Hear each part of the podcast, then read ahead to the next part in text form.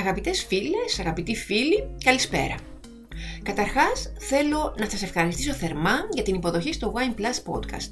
Είμαι πολύ χαρούμενη που κάθε Δευτέρα είμαστε μαζί με ένα καινούριο επεισόδιο από τον κόσμο του κρασιού και της γαστρονομίας. Σήμερα θα ασχοληθούμε με τα κρασιά βιολογικής και βιοδυναμικής καλλιέργειας. Φυσικά, μέχρι το 1950 όλη η αμπελοκαλλιέργεια ήταν βιολογική Ακόμη βλέπετε δεν ήταν γνωστά τα συνθετικά λιπάσματα και τα ζυζανιοκτώνα, οπότε οι εμπελουργοί χρησιμοποιούσαν αποκλειστικά οργανικά προϊόντα. Ακολούθησε όμως η πράσινη επανάσταση με τα χημικά παρασκευάσματα να θεωρούνται ό,τι πιο μοντέρνο και προοδευτικό στην καλλιέργεια. Για δύο δεκαετίες κυριάρχησαν στις καλλιέργειες σε ολόκληρη την Ιφίλιο. Στη δεκαετία του 70, με το κίνημα «Επιστροφή στη φύση», ξεκίνησαν οι αντιδράσεις, καθώς οι καταναλωτές άρχισαν να ανησυχούν για την καταστροφή του περιβάλλοντος, αλλά και για τη μακροπρόθεσμη επίδραση των χημικών που χρησιμοποιούνται για την παραγωγή των όσων τρώμε και πίνουμε.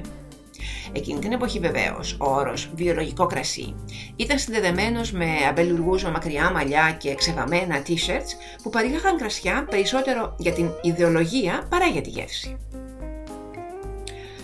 Αντίθετα, σήμερα η βιολογική καλλιέργεια και τα κρασιά της είναι απολύτως συνδεδεμένα με την ποιότητα και παγκοσμίως αποτελούν μία από τις πιο γρήγορα αναπτυσσόμενες κατηγορίες.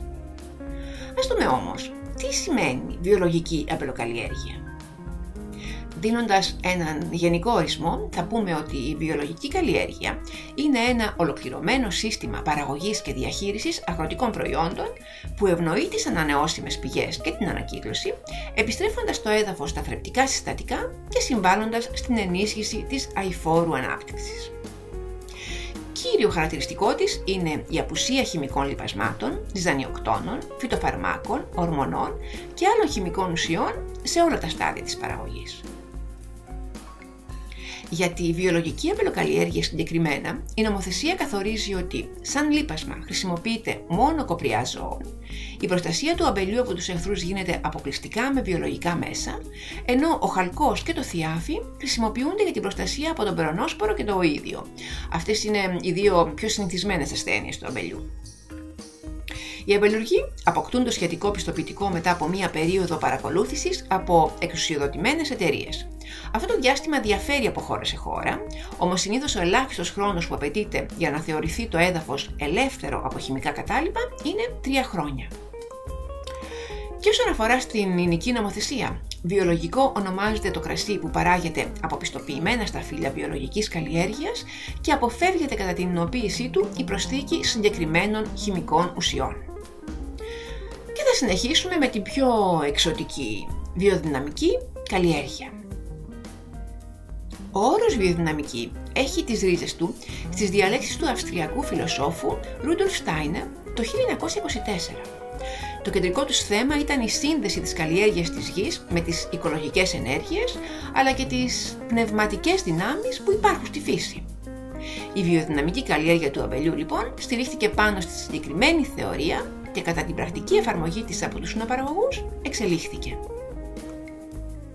Πρέπει να ξέρετε ότι η βιοδυναμική καλλιέργεια είναι μια ολόκληρη φιλοσοφία, η οποία βλέπει το αμπέλι ως μέρος ενός συνολικού οικοσυστήματος και λαμβάνει υπόψη της διαφόρους παράγοντες, όπως οι αστρολογικές επιρροές και η σεληνιακή κύκλη. Για παράδειγμα, θεωρεί ότι κατά την περίοδο που ο ήλιος περνάει από τα ζώδια, της φωτιάς, της γης και του αέρα, ευνοείται η ανάπτυξη του καρπού, της ρίζας και του πλαστού αντίστοιχα.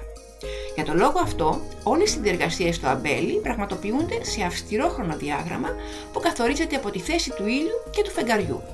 Στο ίδιο πλαίσιο, η εμφιάλωση γίνεται με πανσέλινο και ο προσανατολισμός των φιαλών κατά την αποθήκευση ακολουθεί τη φορά των πλανητών. Το δε βιοδυναμικό κρασί προέρχεται από σταφύλια που παράγονται με βιοδυναμική καλλιέργεια και στην εινοποίηση ο παραγωγός δεν χρησιμοποιεί συνηθισμένες πρακτικές όπως η προσθήκη ζυμών ή η διορθώση στην οξύτητα. Η νική νομοθεσία που να αφορά στο βιοδυναμικό κρασί δεν υπάρχει. Υπάρχει ωστόσο μηχανισμός πιστοποίησης που πραγματοποιείται από εξουσιοδοτημένο οργανισμό αυτή η πιστοποίηση εξαρτάται εκτός από την τήρηση της θεωρητικής πλευράς της βιοδυναμικής και την απόδειξη της πρακτικής εφαρμογής της και από την αυστηρή χρήση βιολογικών υλικών. Αγαπητές φίλες, αγαπητοί φίλοι, καλή εβδομάδα. Καλώς να δεχτούμε το μυρωδάτο Μάη, έστω, και μένοντας στην πόλη, μένοντας στο σπίτι. Όμως σας ομολογώ πως με ανυπομονησία μικρού παιδιού περιμένω να λιαστώ και πάλι στην εξοχή. Σαν τους τρελούς του, του Σέξπιρ.